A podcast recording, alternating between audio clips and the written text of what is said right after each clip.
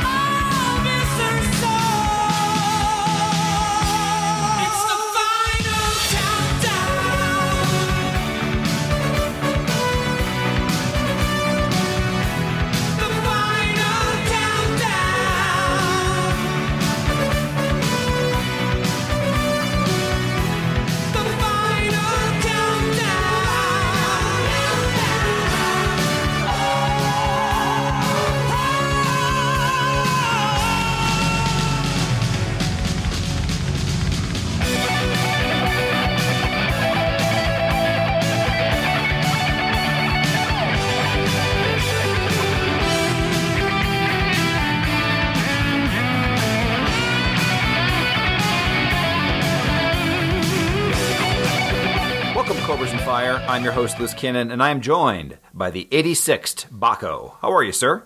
I am well, Luce. Good to talk to you. How are you? I'm excellent. Thank you for asking. Yeah, what are we here to do today? Well, Luce, we're going to touch back onto one of our favorite categories, the greatest year in rock. And today, the greatest year in rock is 1986. Yes, I believe we've covered 83, 87, 91. Is that it? Or is there another one? I'm yeah, I believe that's it. Okay. And, you know, the greatest year in rock is always the greatest year in rock, but this one might actually be the greatest year in rock. There's an argument for it. Yeah, well, there's an argument for every year, I suppose. But yeah, I could not believe how many albums released this year I still own, like physically. Yeah, in the originals since then they've survived the test of time or you Most just- of them, or- yeah. or- I mean, I, yeah, if, if okay. I, I, I really haven't lost or damaged very many CDs. Hmm. good job for you i can't Thank say you. the same the but I didn't but have yeah, a house fire. but, but not just that as we'll get into it too. Oh okay. I, I you kind of snuck that in didn't you? Yeah. Little jab.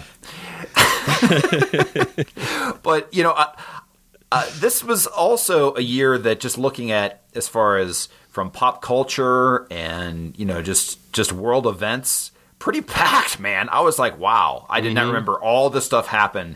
i think there's more stuff in 86 than there is usually in two or three years in the world just in general Yeah, 86 would have been the year I started uh, rubbing one out every now and then to Oprah Winfrey. There is no need for One the self-love. things. Oh, the This debu- is debut of Oprah Winfrey show, and you finish off on the sheets. Bananas. That- But no, I mean, I mean, with this too, we're talking. Uh, you know, th- this year I was 12 years old, and I believe you had just graduated high school, so you were 22. I remember that picture of you proudly holding your GED after many rounds. and uh, yeah, so that's, Is, that's is that all? Uh, is that because of the house fire crack? that's right. I came right back at you. Yeah, I'm old and stupid. That's right. That's your theme, and I am I am young and a snobby prick. That's the roles. Stick to them. Uh, you ever know? You know the word spry? That's a that's a that's a it's like a complimentary way to insult an old person. Yeah, you're, you're or, basically spry. just call somebody old. That's right. Sure is Yeah. Wow, you made it up the stairs in a single attempt. You're quite spry. Well, before we get into 1986, uh, let's talk about our beer of the week. We have a kind of an oddball one this week. We do, and this is donated from Sunny Pooney. The, uh, Hollywood. the grand Poobah, is that what you say, of podcasting? I said the Walmart greeter of podcasts. Actually, I, no, no. I said he's the Walmart greeter of the Rock and Pod Expo. Yeah, but Grand Poobah Pooney sounds good too. Yeah, no, Hollywood. Hollywood, that's right. And you know, I'm, I'm just going to read the note. He he contributed to our Buy Us a Beer campaign, which you can find at Facebook on our page where there's the Buy Now button for convenience, or you can just go to GoFundMe.com slash Absolutely Drink. And here is what he wrote to us. He wrote, do you have that right in front of you, Baco? I do actually. Uh, he his comment was, I, ca- I cannot bring myself to enable a drinking habit, so I would like to serve you strawberry milk. Enjoy. Yeah, so uh, I'm not sure. I'm a little confused though. It, it, buy us a beer. yes. I don't. B- under- how does milk? Are we? Are we going to allow this? We are. Uh, we'll make a one-time exception Okay. for the great, Judge's the great ruling. Puni. Yeah, because I saw that and I was like, oh god. Well, first off, Puni, I am lactose intolerant. I should let you know that uh, up front. so me finishing off this bottle uh, of milk will be quite painful. But I, I just have issue in milk in general. Now, at what age? During eating a meal, did you stop drinking a glass of milk with it? Like just regular milk? No, like like you know what? For dinner tonight, I'm going to have a nice 12 ounce uh, glass of, of cold milk with my meal. I, I honestly, occasionally, I, I still will. I mean, it's not. Are you a- kidding me? It's not a go-to. What? It's a glass of milk. Uh, it's not a not not real common. I don't drink a lot of milk. Uh, it's not like I've, I'll never do it. A couple times a year, probably. Have you ever ordered a glass of milk at a restaurant with your meal? Ah, boy. Not in a long time. You know, I, just real quick, I used to, my go to uh, order at Burger King when I was in high school was a Whopper combo meal with a, with a milk on the side, too. Oh, God! God. Okay, well, I have had I've had an issue with Probably the, with- that was probably the last time though. Uh, probably Okay. 1988 would have been the last time I ordered milk. Does that count? It's fucking we- Burger King, you know. Can we make it? Can we make it 86 for this episode at least? Sure, yeah, 86 when I was you know nine years old. Okay. Well, I, I my my thinking on milk is, you know, it's good to have on cereal. It's good as an ingredient when cooking, making certain things. But anybody that that orders uh, milk out in public with a meal past age, let's call it seven or eight. There's an issue there. I have just never liked a big glass of milk. First off, milk itself is a, is a. I do. I, I, if you have, uh, uh, uh, how about this? You know, and, and let's take it to the strawberry milk. Let's say a grown man is out drinking strawberry milk. What if that's your financial advisor? And right before he says, like, let's talk about your retirement, he just like takes a, a big pull off a big strawberry milk. Do you trust that man? Uh, it would be odd. I don't know. Uh, yeah. How long do you think strawberry milk has been around? Uh, it existed when I was a kid, so 10 years. Okay, now have you yourself ever gone out and purchased strawberry milk as an adult up till this point? One time Today. in my entire life, and that was today. Okay, so me, I, I'd like to experience this. But yesterday I went to the grocery store, completely forgot about the, the specifically I went there to get strawberry milk, and of course I walked out with ten things and wasn't this. So this hmm. morning I had to make a special trip. As a grown man, and and even my son, I go, "Do you want this?" And he goes, "No, it's disgusting. I've had it before." I go, "Will you come in with me this morning?" He's like, "No, I just want to chill out in the car." Well, you go in there. So I went there, and the only thing I purchased was strawberry milk at seven thirty in the morning. Right now. Nice. I would rather buy a a silo of of uh, uh, Colt 45 at noon and only that at, at a grocery store than a thing of strawberry milk. They put it in a brown bag. That's right, exactly. So, and just go time for lunch. Uh, no, I meant the strawberry milk. Did they put that here? Here you go, loser. put that there too. That's my thing. But so, So, uh, uh, let's review it. What do you got? Yes, let's review it. Okay, let me take. Oh God, the scent. Oh, I can smell the cackling laughter of the marketing department for this thing. Okay, it's a little swig here. Oh, it tastes like milk with. Uh, let me see here.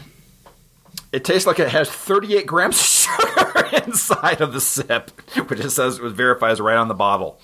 So it says thoughtful portion, half a bottle. Here's the thoughtful portion, none. you? All right. Well, let me uh, let me let me have strawberry milk for the first time since maybe I was at a uh, birthday party where the the guest of honor cried. Hold on. Now, in fairness, uh, as far as flavored milks go, the strawberry was never my jam. I was always more of a chocolate milk guy. But uh, Is there any other flavors? You know, there's banana. There's. Uh, Are you kidding me? Yeah. Well, you just bought this. How did you not see all the other flavors? I'm pretty sure there's blueberry, by the way.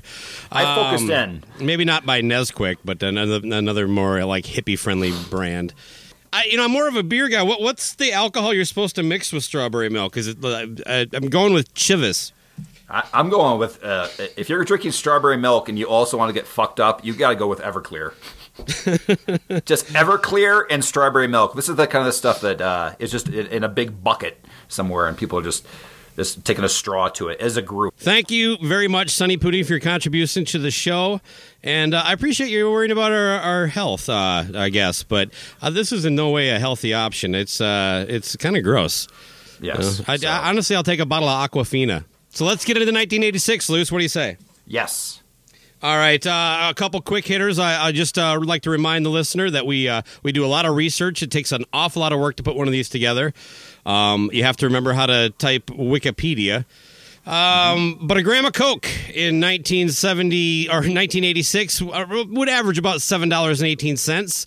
Sure. A, a Russian mail order bride. Uh, the average price was eight eight hundred and eleven dollars, and a baby on the black market would fetch you close to nine hundred dollars in 1986. So. That all races? I, uh, well, I, I, I didn't feel the, the, the race effect. That's the average. That's the average. Yes, the I gotcha. I gotcha. Um, did you want to touch on a couple notable items, or just go right into it? Well, born in 1986 was Usain Bolt and Lady Gaga. He that so he won his first race in uh, 1986. No, he didn't. You making a joke? Yeah. Oh, popping out of his mom? No, sperm. Do you not understand how babies are made? We everybody who's alive won the first race they were in. I never heard it put that way, but that's that's. We're all winners. yes. yeah. Well, the other sperms were Usain Bolt weren't even out of the out of his dad's pecker yet. Is that fine? Yeah. Okay. Here we go. Also notable, Chernobyl. Actually, that was actually a really big deal. I remember when that went down. Like, they would actually kind of it, it, was something that was discussed in, in, in class, you know, in, in high school. Uh, there's a documentary on Netflix right now um, about like the the crumbling uh, of the the enclosure, and it's actually going to release more. Uh, like basically do the same damn thing if they don't contain it, and it, it was kind of fascinating. They had to build basically this, I don't know, Quonset hut, that giant Quonset hut, and slide it over the top of the whole building. Um, but uh, we're all safe. Yes, I'm sure. Perfectly safe at all times. But uh, also on our end, Space Shuttle. Hmm, yeah. Challenger, Uh, right? Uh, that, I was- that had I the teacher home, on it. uh, Yeah, I mean, we had. I was home uh, faking uh, sickness, uh, like Ferris Bueller. Hmm, nice. Uh, that year, Loose Cannon's day Off. Mm-hmm. Loose Cannon's day off, and I, and I that was on the TV. What about you? Do you remember? I do, yeah. Then, well, oddly enough, the, I was I would have been in ninth grade. Uh, they they they actually interrupted class to or like they interrupted school to, to announce it over the uh, the speakers, and then uh, TVs were propped up in a couple of places that we could watch the coverage. Halley's Comet. Yeah, uh, and uh, that was uh, it. Inspired the movie uh, Night of the Comet. Uh, very low quality, low grade uh, kind of zombie movie. I do remember that one. Yeah, and uh, that, that's pretty much it for now that we'll touch on. But oh, Mike Tyson also youngest heavyweight champion in history. So a lot of stuff going on in 1986. We'll get to some movies and you know the top songs, albums later. But uh, what do you want to touch on first as far as our own personal picks? Why don't you go first? All right, I'm going to start off with Rock and Metal Combat Podcast album of the decade or century, and that is Van Halen's 5150. yeah, so 5150 is now my owned after OU812 because that really came into hard rock and everything at about 87. So if you Mhm. yeah, from our thing, so this is about a year or two too early, pretty much, but I was kind of becoming aware of this stuff. So yeah, so 5150, great. 5150 and OU812 are both uh, the best of the Sammy era for yeah, me. what, what was the what was the first single off of Fifty One Fifty? Man, uh, in my mind, it's got to be one of the ballads. It's got to It be. was, uh, yeah, because I remember It's got to be when it when it's love. I think maybe it was that when on- it's love. Okay, that so that uh, hearing that first was like, well, so much for Van Halen, right? this is like, uh, and it wasn't until my stepbrother got the, the the cassette and started playing it that I realized that. Well, I mean, yeah, that song is is a fucking zombie dance, but uh, the rest of it's pretty good. Yeah, I remembered, you know, throughout, and this is probably a year later or something like that, because obviously they needed to, to tour. But I remember MTV playing a lot of clips that they in a video format from that tour. What was Sure. it called? Like without a net, Live Without a like Net, that? yeah. Live without a net. Okay, and I just remember how odd it was for me that it was immersed with. You know David Lee Roth and whatnot to have this guy that was in like a yellow jumpsuit or some weird with this crazy ass Sammy Hagar hair and and not really knowing him and and not really digging those live clips that much, but but I did like when they. Uh, I, I'm pretty sure that MTV had um, "Best of Both Worlds" as like a single or video. I, I do recall that song a lot. And that stupid little that little walk they would do. Yeah, that was from the yeah the, the, that was the video from Live Without a Net, you know, but. Uh, In short, this album kind of grew a lot for me later. Um, It definitely was a grower aware. for me too. It, it kind of changed my my view on on the whole Van Hagar thing as I got into the record more, and and then I you know I was basically a fan for the re- the rest of Sammy's time in the band. the title track and uh, "Good Enough" was kind of uh, on a long time ago on a different show. I remember hearing that "Good Enough" was like a, a perfect transition between Sammy and Dave. That song because it kind of had that the David Lee Roth ad libs a little bit, mm-hmm. but it was it was kind of like here we're kind of moving over this different direction, but here's a little bit of the past. Yeah, I mean this album is is uh, a lot of times we've always talked you've talked about the colors of albums, the sound of it, and whatever color you want to attribute this to. To me, uh, the color it's the color of summer.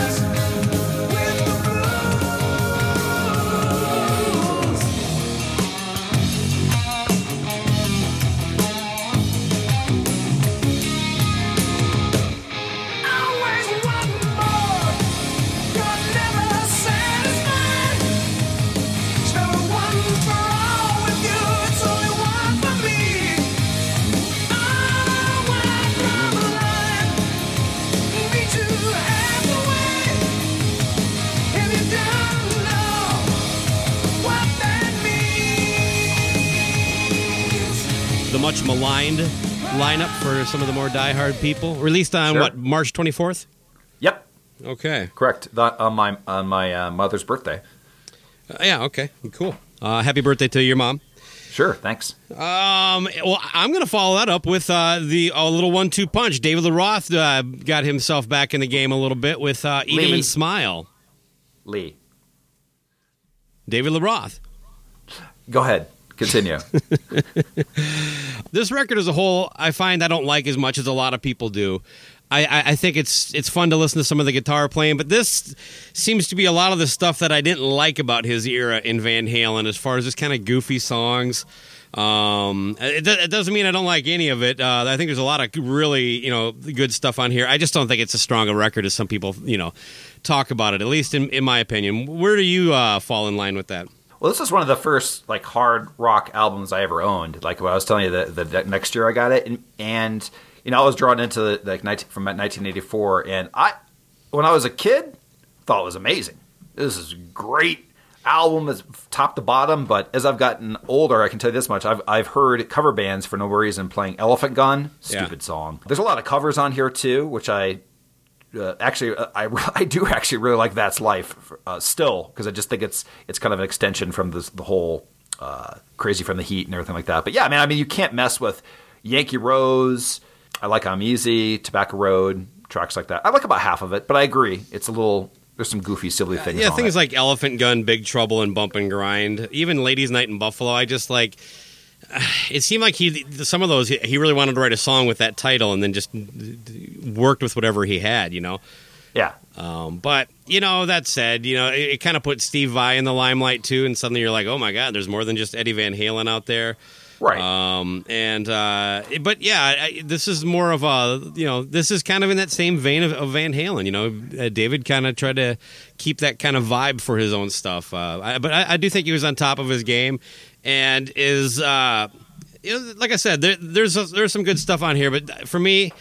Nothing gets me going uh, for anything on Dave's uh, solo career than more than Yankee Rose.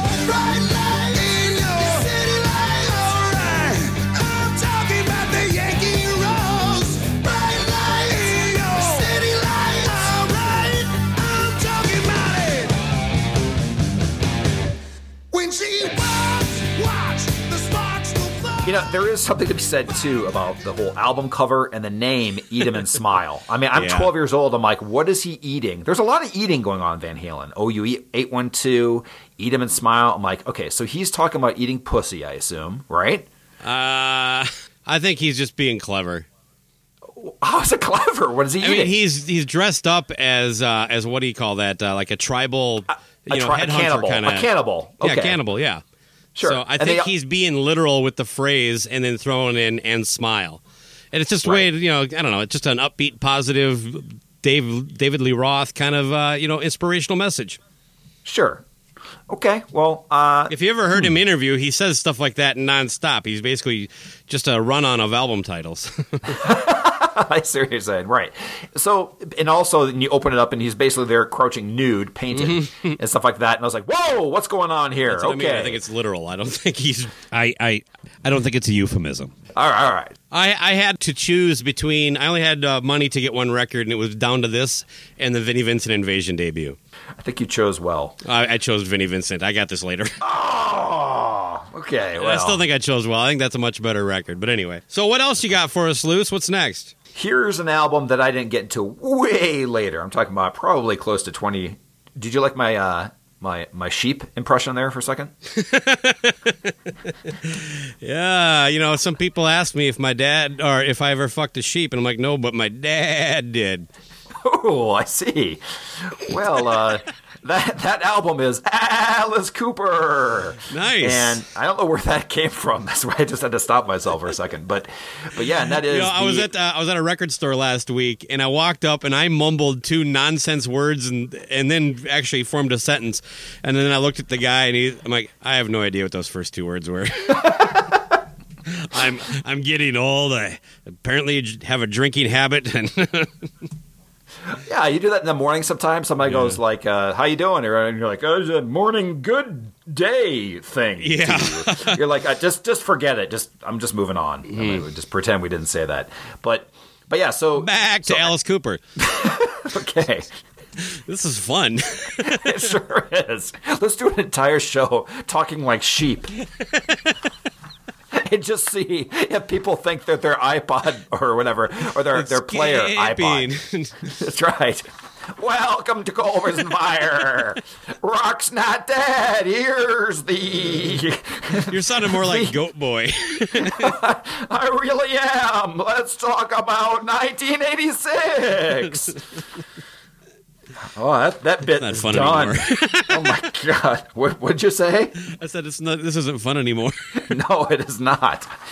So, uh, okay, well, this will at least be an Easter egg. Alice Cooper Constrictor. Uh, before I jump on this album, uh, you want to kind of do his band lineup and some facts, like who produced it and whatnot? Sure, yeah. Uh, this was released on September 22nd in 1986, the greatest year in rock. It, it Mm-hmm. was produced by Beau Hill. I'm trying to find the uh, the lineup. This is uh, well, this is the Kane Roberts Kip Winger lineup. Uh, right. Uh, I don't remember who the drummer is. I'm trying to find that. Oh, David Rosenberg. Never. I don't even know that name. No, no. He, he his his career started and ended with Alice Cooper. I'm pretty sure. But this, yeah. So a, a bizarre lineup. Definitely in 19. Uh, he comes back from basically the dead with uh, you know career wise and physical wise from Dada, and takes like three years off and he's back and it's all 80s. He's amped it up. The stage show is is. He's going more aggressive. He's got all the 80s overtones you could ever think of. He's got a guy with a fucking machine gun for a guitar, right? That's all like ripped on steroids. They're doing because at this point, like George Lynch was all uh, tore up, right? Is this when he was? No, the- the Lynch zone? wasn't not like that yet. Lynch did that in the late 90s, early 2000s. Okay, all right. So you know, he basically had the 1980s Alice Cooper on this, and album-wise, I think the entire album has a drum machine. I, I'm pretty Hmm, Well, sure that- if you look at would- production. Maybe the drum machine's name is David Rosenberg. Uh, I, I, I, like that. Uh, the, well, this had this the soundtrack for Friday the Thirteenth tune. He's back, the man behind Right. the I thought that was cute for the movie. I don't know that I would have put it on this record. no, it's Uh, if I remember right, when we did the Alice Cooper kind of anthology with Joey Haney, uh, it seems like I might be the only person on the planet that enjoys "Thrill My Gorilla." Possibly, we could definitely play that. But there's a lot of silly stuff in there. Throw my gorilla, teenage Frankenstein. You know, The kid on the block, my head made of rock. Yeah, I love that. And uh, but but the one song, uh, do you have much to say about this album, or do you want me to get to my track? Yeah, I, I never. Um, I, I've recently became kind of a bigger fan of Alice Cooper. Uh, I, I, I was aware of what he was doing, but I was never buying this stuff, so I don't really don't have a lot on this one. Yeah, I mean everything from the cover looks cheap to this. It was just kind of like they're they're, they're bringing his career back, which kicked in obviously in the next one, Trash. The track I'm going to feature is one like many on here that you can definitely hear Kip Winger's Okay. backup vocals on, and that is a pop little rock nugget here called "Crawling."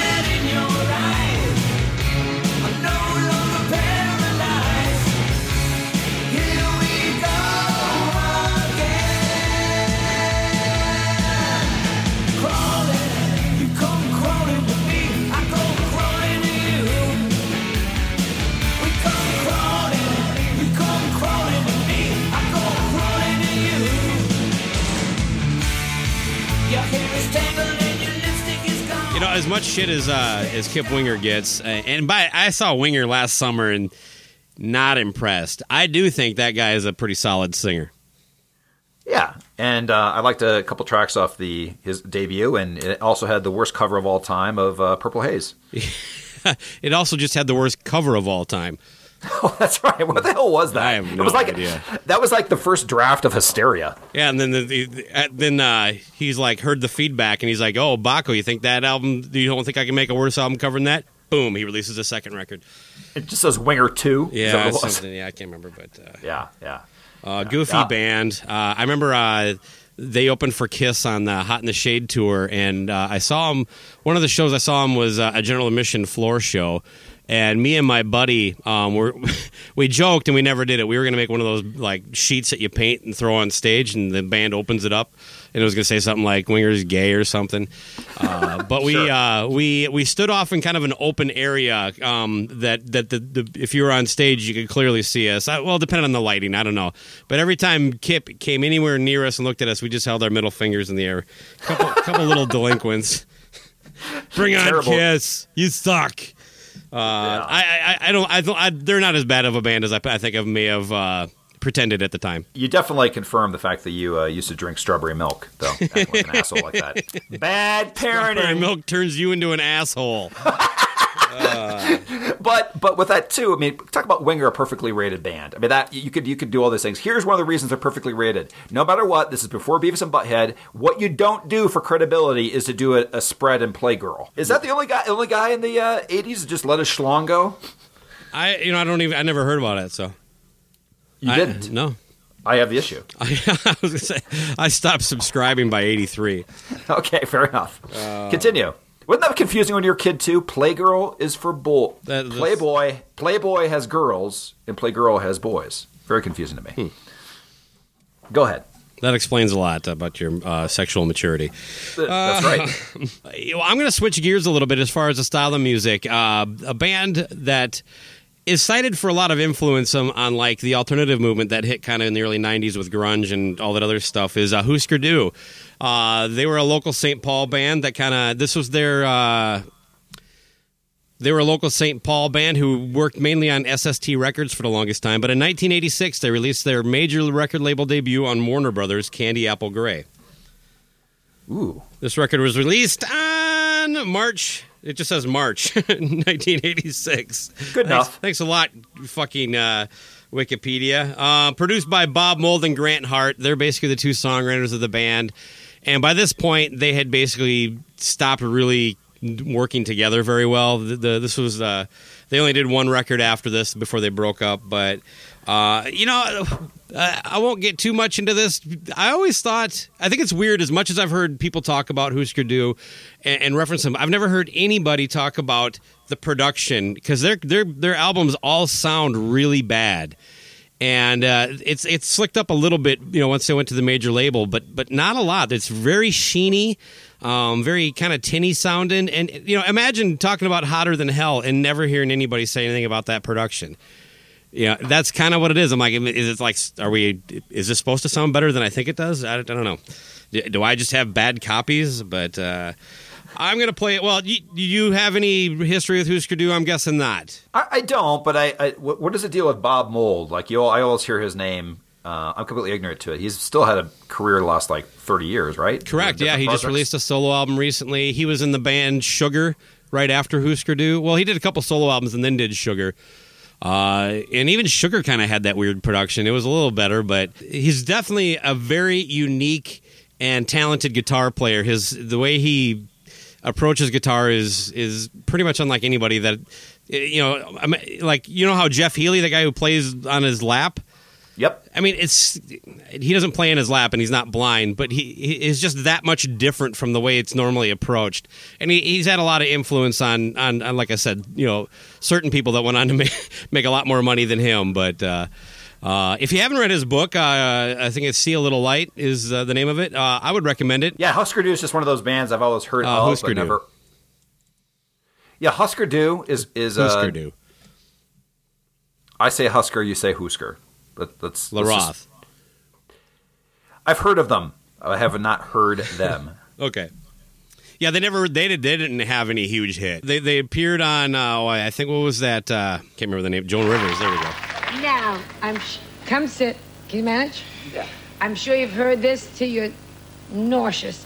What does Husker Du mean? Uh, okay, Husker Du is uh, Danish, and it means do you remember? Okay. And how did you pick it? Because Danish is not like your average language to just pick it up from. Just kind of uttered it one night, and it Yeah, it's a it's a children's board game also. It was popular in the 60s and 70s and out of the mouths of babes.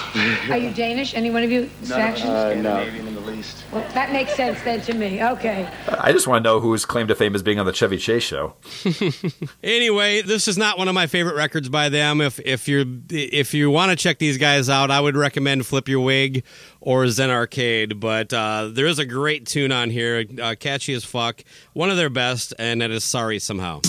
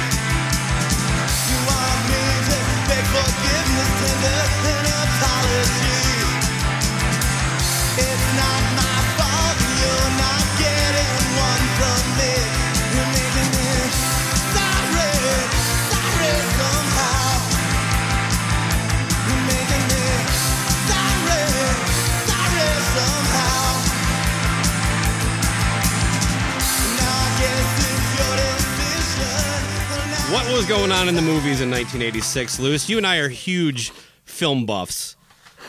You've seen all the Indiana Joneses. I, have. watch Kiss Meets the Phantom of the Park at least once a month. Uh huh. Sure. We're basically leading authorities on film. What do we got in the box office in 1986? Yeah, so I actually pulled up the top 30.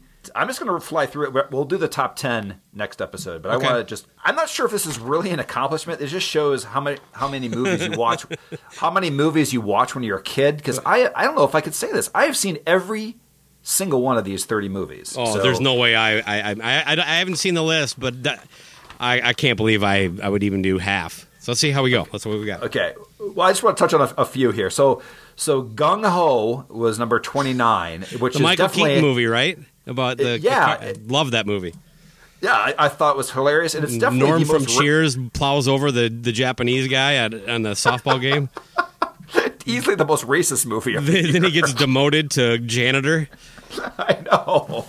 It's great. I mean, it was the whole struggle, 1980s, uh, you know, Detroit closing down, all that stuff was happening. But it is, that's a funny damn movie. 36 million. Um, but yeah, I don't think you could release that, that, this uh, movie in the way that it's it's done now. Yeah. What do you think? Uh, probably not. No, it's all rice burners and stuff like that. So then we have the Money Pit. Mm-hmm. Good movie. Running Scared. Okay, I'm three for three so far. I'm surprised. Uh, about- I recently yeah, go ahead. watched Running Scared. Doesn't hold Yeah? up. Anyway, I it didn't hold up for me then, just because I could never imagine um, who's the uh, the yeah, dancer? Gregory Hines and Billy Crystal is uh, uh, tough Detroit cops, right? yeah, right. you think that casting agent still had a job after that movie? No, I mean it's like it's like let's take a uh, really short uh, Jewish comedian and a dancer, yeah, tap and, and make- dancer. tap dancer, and make them cops. No. Uh, anyway, so then about last night, You've never heard of Gregory Hines?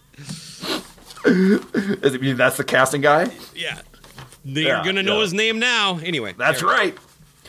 Uh, it, it appropriately titled. That's what they would do as cops: is run scared. Yeah, But okay, next about that about last night. Dot dot dot. yeah. I'm what's that five now? Yep. I, I, I've actually uh, um, got drunk in the bar in that movie in Chicago, and uh, turned down uh, like uh, I was trying to get a girl to dance with me, and uh, it didn't work out.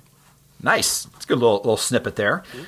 Um, Little Shop of Horrors. By the way, I, th- I think this was the year too that Rob Lowe had the world's first sex tape. Ooh, that's around right. this time. It might have been later because I didn't come that across that on the notable stuff, and I definitely Okay. would have found that. Little Shop of Horrors. Never saw it. Okay. Three Amigos. Oh, another movie you couldn't make today. no, probably not. Uh, the Fly. This is the remake with uh, Goldblum, right? Yep. Creepy as fuck. Okay. Pretty in Pink. Yeah, John Hughes continues his streak. It was probably the, that was probably one of the last John Hughes movies I ever saw because I had no interest in it. I was not a big Molly Ringwald fa- fan. Hmm. But uh, short short circuit. This is definitely not a movie you could make now. With the uh, the guy that's uh, God, I don't remember his name, but it was some guy that was uh, they decided not to hire an Indian to play an Indian. Do you recall this? I never Or did saw never see Short this? Circuit. That's the robot, right? Oh yeah, I can't remember his name, but he, uh, yeah, they had they had a guy just basically, "Hello, this is Dad, this is Dad, blah, blah, blah." he was like a, a boo from uh, from The Hmm. Simpsons for the entire movie. Um, Ally Sheedy, I thought was pretty hot. I liked it. Uh, Poltergeist two. I've seen it, but I really don't remember that one. The, the first one obviously is locked in, but Peggy Sue got married. never saw that. That has um, uh, what's her name? Nick Who's- Nick Cage. In it No, too, the leading the the girl. The, I, Ooh, I don't know. We can look that up in a second. she was some Heartbreak- spank material back then. I'll take a look here. Art, go look it up while I go on. Type in spank material Peggy Sue. Uh, Heartbreak Ridge. Ah, that's I saw that too. That was the Clint Eastwood movie, right? Yep. And then we have easily, um, if if if Kiss Fan of the Park and this movie came out the same year, it would be a top, it would be a, a close uh, a a close call for Best Picture of the Year, and that is Police Academy Three: Back in Training. I don't see how they got to uh, a sequel, much less the eight or nine movies they eventually did. Like that's another thing. Just like Strawberry Milk, they figured out how to market Guttenberg for, for eight for eight. How about that movies. horrible sound effect guy too? Like that. that guy, yeah, his career, yeah, he was typecast immediately as is a black guy who makes sound effects. That's it. Yeah, he, yeah. Uh, Kathleen Turner. That's the uh, that, that's the smoke show I'm referring to. She was uh, Soup's hot back then. Yeah, that until she took a turn about four years later. Well, we all get uh, we all age loose. Well, yes, but that was a dramatic turn for her. She was like, yeah, um, that was, uh, yeah. I remember seeing like uh, romancing the stone and kind of having a bone a little bit, especially. yeah, Man, and uh, the War of the Roses. Oh Yep. She's, Yeah. uh, yeah, she's but- uh, she's helped pass some tough times for Baco back in the. day. so you're saying that you would have liked the guy going? You'd like to be Michael Douglas on the mudslide who goes face first in her crotch when he Yeah, I would have down, I would have uh, been the stunt double for that in a heartbeat. But, uh, okay, we're almost done here. Uh, but uh, and I again, usually like my girls bustier, but uh, something about her flat chest does it for me. I hear you. But, but Police Academy 3, this also started the trend of sequels that got tamer. Another hottie You know. in that one, uh, Leslie Easterbrook. Ooh, yes, that was uh, that's another smoke show. American Tail. I'm just getting like masturbation memories as you go down this list. well, what about what about? Did you ever? Uh, it's like you uh, tapped rub into one out? spank bank, and it's just like What about what about an American Tail? You ever one out to Fievel the mouse? I never saw that movie. Should I check it out? you may. Uh, some good see stuff. if it's on Pornhub. yeah, some tale. Um, Cobra, a movie where where, where, Ooh, where. Sylvester Stallone drives around a motorcycle with a match in his mouth and kills thousands of people. Y- You see it? I, I- I've never seen that movie, but I think a lot. This was during the time that basically you could have just said Sylvester Stallone as the name of the movie, and you you know exactly what the movie's going to be about. Right, which explains over the top. Yeah, I was just thinking about that movie. What a uh, we need a movie about an arm wrestling truck driver trying to get his custody of his visitation rights to his son. I'd like to be at the pitch meeting for that one. Let's do it.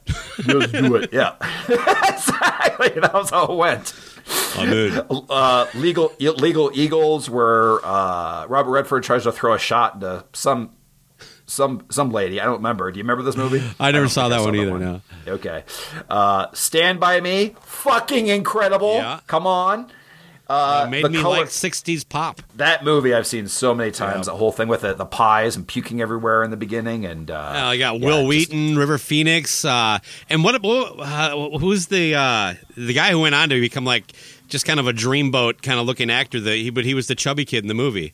right. He's the guy that ended up with um with uh, the blonde. Um, Jesus, What's his name? Rebecca Rebecca Romijn. Yeah, that's Uh, right. Yeah. Okay. What is his name? We'll we'll, we'll we'll we'll pull it here in a second. But yeah, that was uh, good. Good for him. That, Um, didn't River Phoenix uh, end up with a rich old lady who was soft in the head? I don't know. In that movie, that was his dream. He's Oh. like, I just want to marry a rich old lady who's soft in the head. Feldman was in that too, right? Yep. No, it was it was it was perfect. And that was also the first one that people go, "Hey, man, did you know that was actually written by Stephen King, the horror writer?" Shaw, Shaw, you know, just like Shawshank. Those same Um, people, thirty years later, were amazed at that uh, church mouse who won like a Britain's Got Talent or something. I can't remember. Uh, can't remember her name, but oh, it's, it's because she could sing and she was ugly. It's like, Yes, can you correct. imagine somebody that butt ugly can sing? I mean, which is what they're really saying. It's like someone I've never heard sing before turns out can sing is what happened. Yes. Yeah. Yes. According to my research, every ugly guy is funny and every pretty girl can sing. There we go. Yeah. All right. So, um, color. Uh, only two more, and then we'll stop for the top ten of next year. So, uh, color of money. Tom Cruise has Down syndrome. What are you talking about? No, he's like a doofus in that movie. Uh, he's a doofus, but that's you're thinking Rain Man. no, no, I'm thinking Rain Man. He's like, ah, I'm a slickster. I'm a slickster, and the other guy has a has a problem with his head. All right, and he's then not a got retard. he's got down, he's got uh, autism. You fucking dick. Down and Out in Beverly Hills. Oh boy, that's Nick Nolte, right? Uh, I don't even remember. I just know the fact that it's it says notable because it was Disney's first rated R movie. Okay, that's it. In part two, we'll get to the top ten. So excellent. Now it's back to you, my friend. What is your uh, what is your next pick? Next one is I mentioned David Lee Roth uh, just uh, being kind of a gateway into getting a hard rock. This also is a gateway, and that is Beastie Boys' album "License to Ill." Mm, now, nice.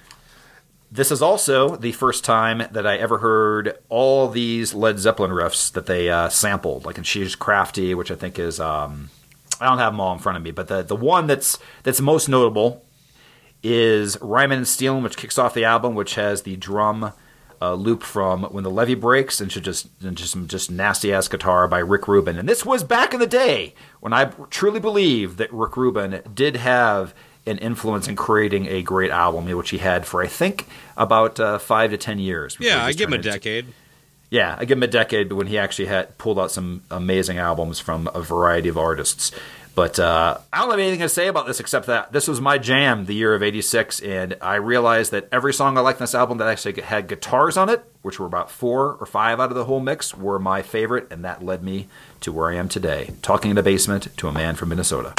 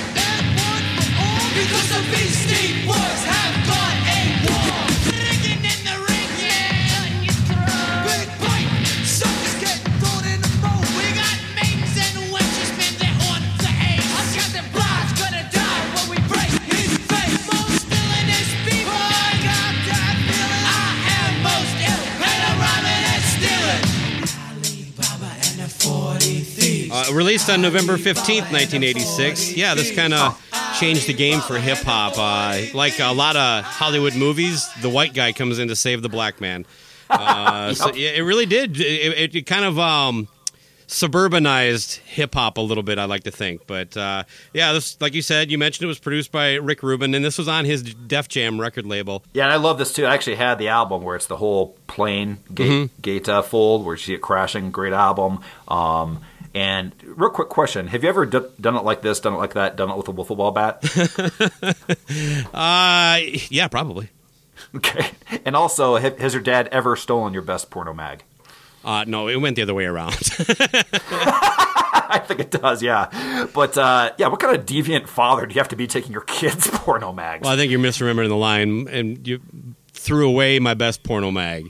Oh, threw away. Yeah, even oh, that's true. Okay, well, at least the dad has some responsibility. Definitely not a strawberry milk dad. Exactly. But, but, but yeah, and this album still to this day is uh, this Paul's Boutique doesn't matter. Um, rap, rap community overall, respect for this. The rhymes are great, music's great. So uh, anyway, I'm going to stick with Rick Rubin. He had another big, pretty big record. Um, it's considered pretty much to be the the epitome of thrash metal, and that is Slayer's "Reign in Blood." Uh, I know you're a big fan. Uh, what, so, did you get this on release day?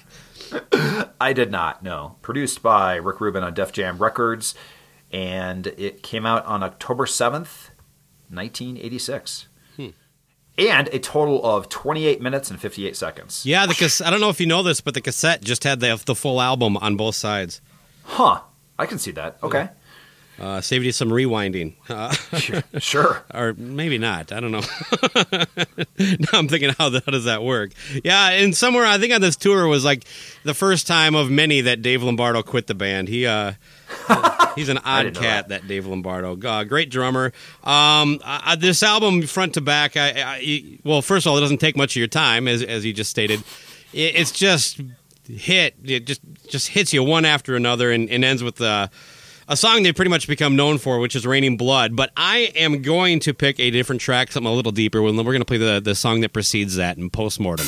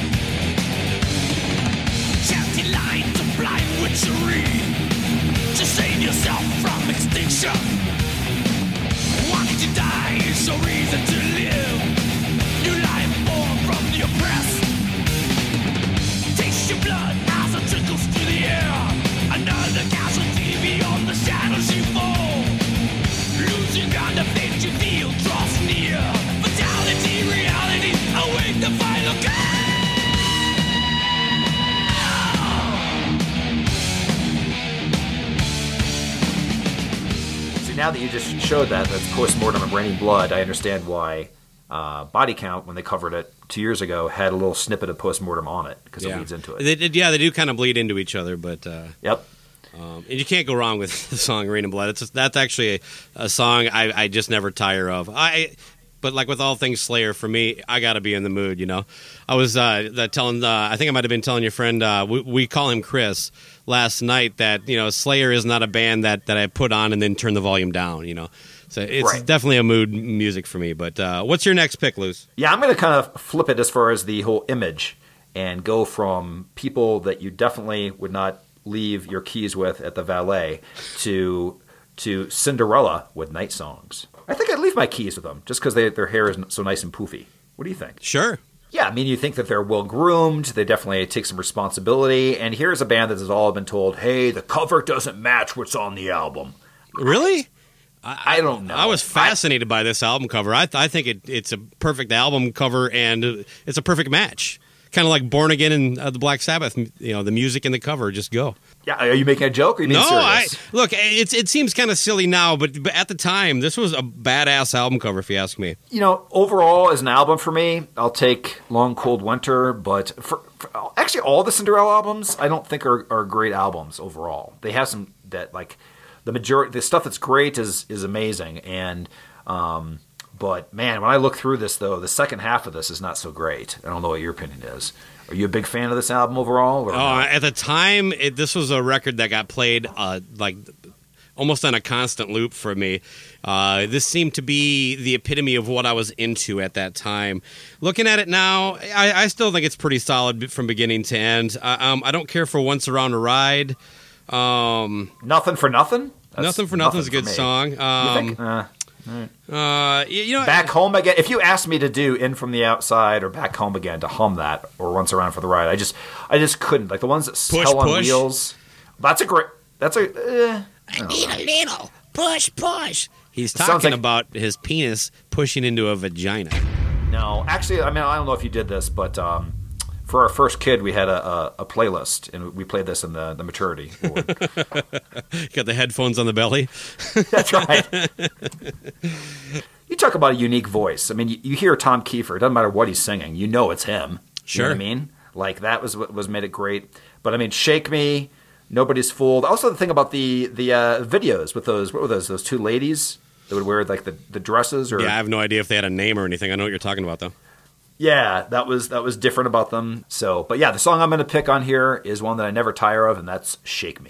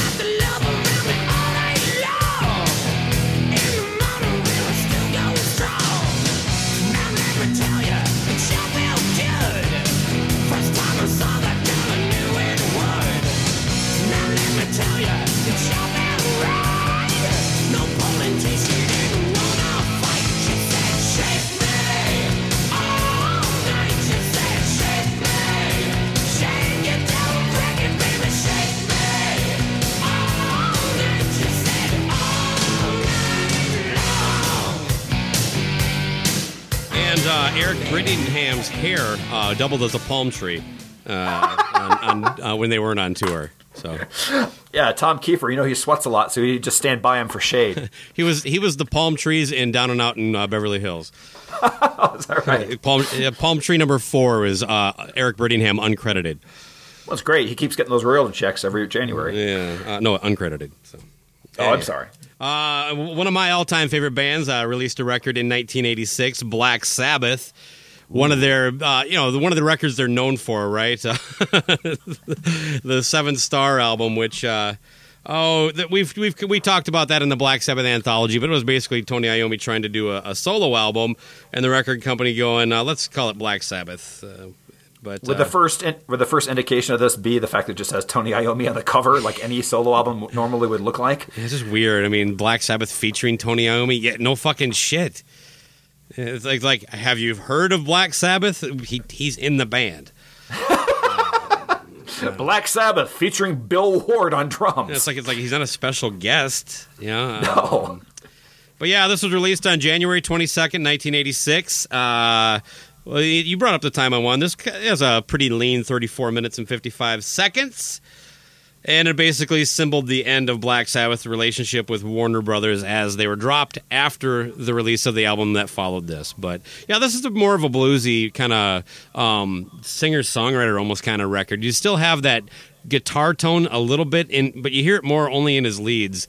Uh, the rest of the record is it's it's it's just very mild compared to anything you know Black Sabbath, especially coming off of Born Again to go into this. Do you have any memories of Seventh Star? Uh, I don't have any from then or now. Well, the video was a song called "No Stranger to Love" that featured Tony Iommi walking around uh, wet streets, you know, uh, alleyways, and and there's steam and Dobermans running around. But I'm going to play a song called "Angry Heart."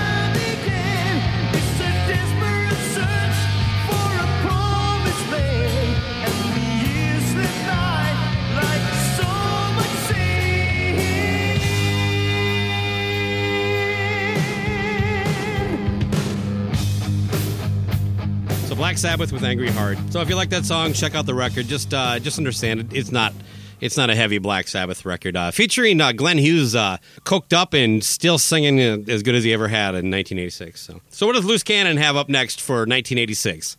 Well, here's another album that I didn't own at the time, and but later on grabbed, and that is Ratt Dancing Undercover. Nice. So loved Round and Round. I had that first album, Wanted Man, and uh, definitely had that tape, and, and was uh, easily an easy rotation. I guess that was another one that kind of broke through before the whole uh, '87 when I went deep into it. Okay. but but going back to this album, eh, not that bad. Still holds up is- for me.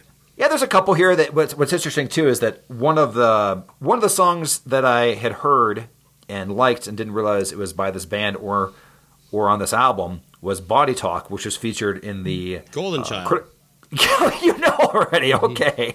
But I thought it was just an odd Hey, thing. Charlotte Lewis, the the female lead in that movie. There's some spank material there too. I got a jerk off station for God's sakes. I gotta. Say, I don't think I've seen Golden Child since I saw it in the movie theater or on maybe on video. I've seen it Not at a- once or twice, but Yeah, not a good Eddie Murphy movie. That was uh, There aren't many. was- no, there really isn't. Is there? I mean, he's what an odd career he had. Where he just killed it, then just did like fucking Doctor Dolittle movies.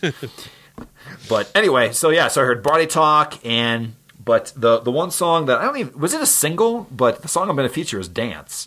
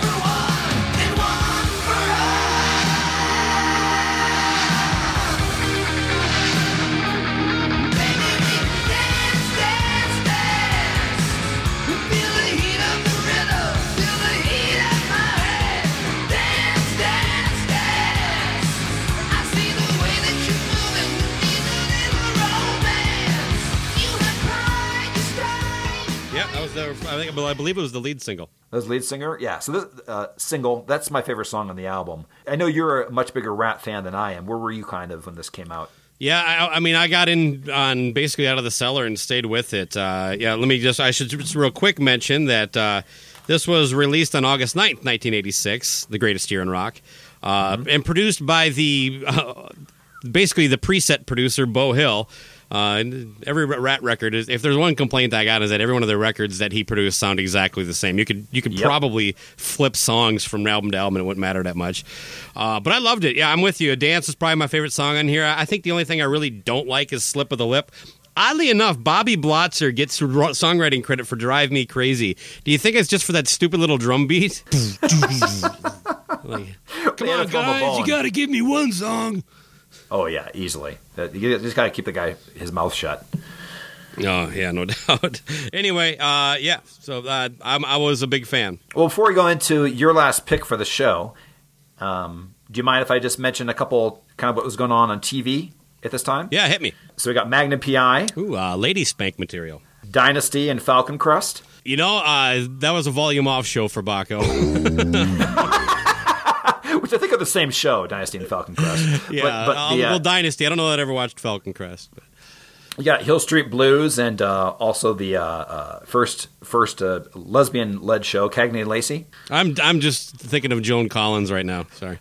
okay, sorry. I'll let Circa you keep going. 86. Uh, you got the great Cheers. I was busy. Sure, yeah. yeah, th- this is when you took your, um, uh, I believe, your allowance money and bought a lock for your door. Oh my god. so then you got Cheers, Family Ties, and The Cosby Show, which stars easily uh, America's most lovable rapist. Hmm. And um, you've got Growing Pains. Um, Lisa Bonet too, by the way. What? Say again. Lisa Bonet too. You know. Yeah. Gr- what about Growing Pains? Uh, the, uh, Michael the- the- Seaver? or- or- what now? Yeah, what was the? Yeah, I never really watched Growing Pains too much. That's that's uh, Kirk Cameron, right? It's Kirk Cameron, but most importantly, it has a character named Boner. That's right. His best friend was Boner. How did that get past I the stan- standards and practices? but uh, yeah, that's that's that's pretty much. We, we got a team. Also, I mean, uh, this right here, this list just shows that that this is a perfect argument where TV is much better now. Wouldn't you say, quality wise? Sure. You know, whatever. It's it's it's of the time. You know. I mean, sure. Uh, continue. What, what you got? Well, for my last pick of part one of the 1986, the greatest year in rock, one of my favorite bands from the 80s is Wasp, and whether they want to admit it or not, that stood for We Are Sexual Perverts. But this is not one of my favorite records by them looking back. At the time, it, it got played a lot, but it hasn't really held up too good. They released Inside the Electric Circus on October 1986.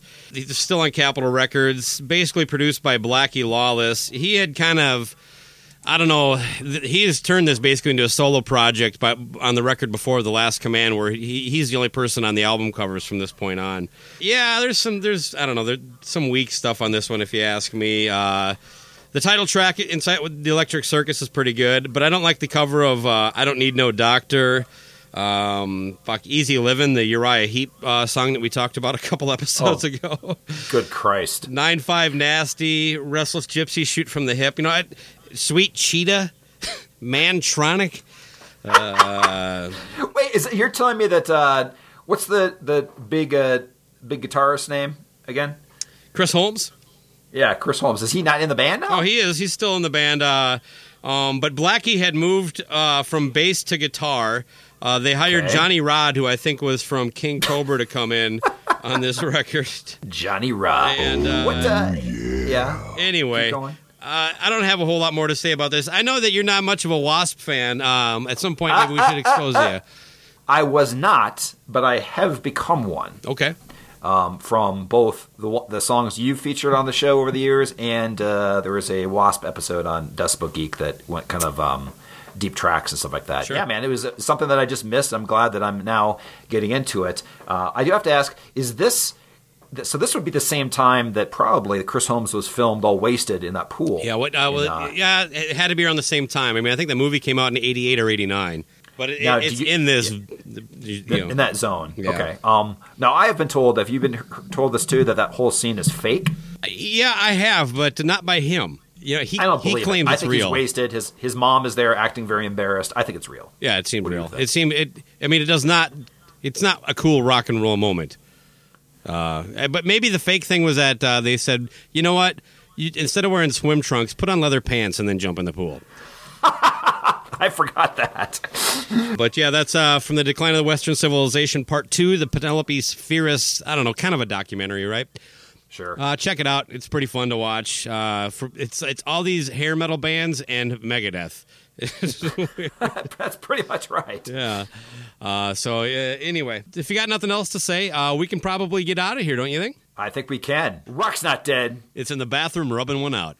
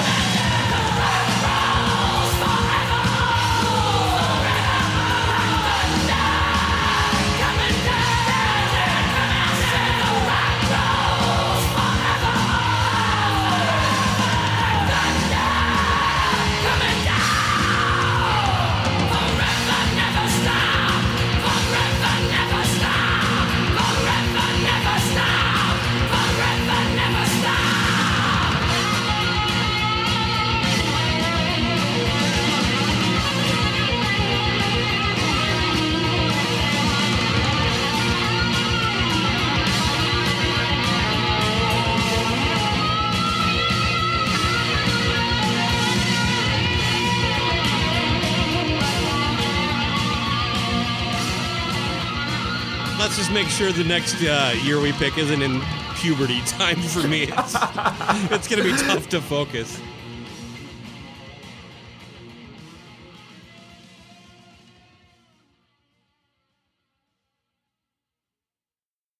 Maryland sports fans, there's only one sports book in the great state of Maryland with over 50 years' experience booking bets and supporting customers. Betfred Sportsbook at Longshots is now open and is the only sports book in Frederick offering cash betting on football, basketball, world soccer, and more. Visit the Betfred Sportsbook at I 270 and MD 85 in Frederick, right next to Longshots Off Track Betting. Go to BetfredSports.com for more information and your chance to win exclusive merchandise. Must be 21 or older. Play responsibly. For help, call 1 800 Gambler.